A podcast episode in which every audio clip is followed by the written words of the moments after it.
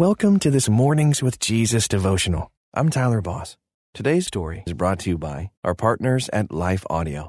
If you go to lifeaudio.com, you will find dozens of other faith centered podcasts in their network. They've got shows about prayer, Bible study, parenting, and more. Head over to lifeaudio.com now. And remember, you can have full access to our meditations commercial free. Just text ABIDE to 22433 for 25% off. Now, receive his peace and abide in Christ. Welcome to this morning's with Jesus devotional, designed to start your day in a positive way with scripture and reflection. I'm Lonein Lara.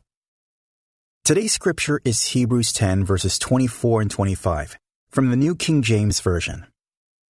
And let us consider one another in order to stir up love and good works, not forsaking the assembling of ourselves together, as is the manner of some but exhorting one another, and so much the more as you see the day approaching.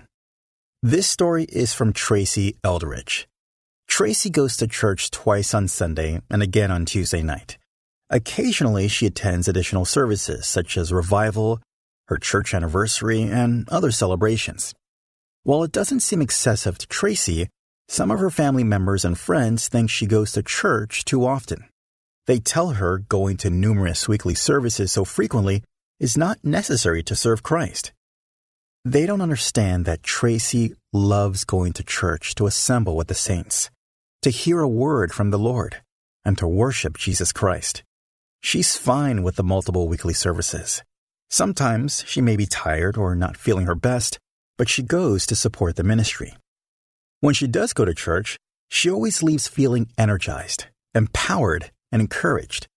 She prefers those optimistic feelings over the chronic hopelessness she used to experience before she started following Jesus. When we come together in the church as an assembly, Paul wrote, we are to help each other to stir up love and good works. We need love and good works to be able to reach the unsaved in this world. At times, we need to just surround ourselves with the love of one another and encourage each other, knowing that our hope for all things is in our Savior, Jesus. Here's a step of faith you can take today. If you don't have a church home right now, make a list of nearby churches and visit them. Ask Jesus to show you which one you should join so you can be with like minded believers, strengthening and encouraging each other. Thanks for joining me this morning. Until next time, may you abide in Christ. Is life feeling chaotic? I get it. I'm Rachel Wojo, host of the Untangling Life podcast. Don't miss the passionate encouragement and faith based resources you need to help you clear your head and calm your heart. As Shell says, it feels like Rachel always knows what I need to hear.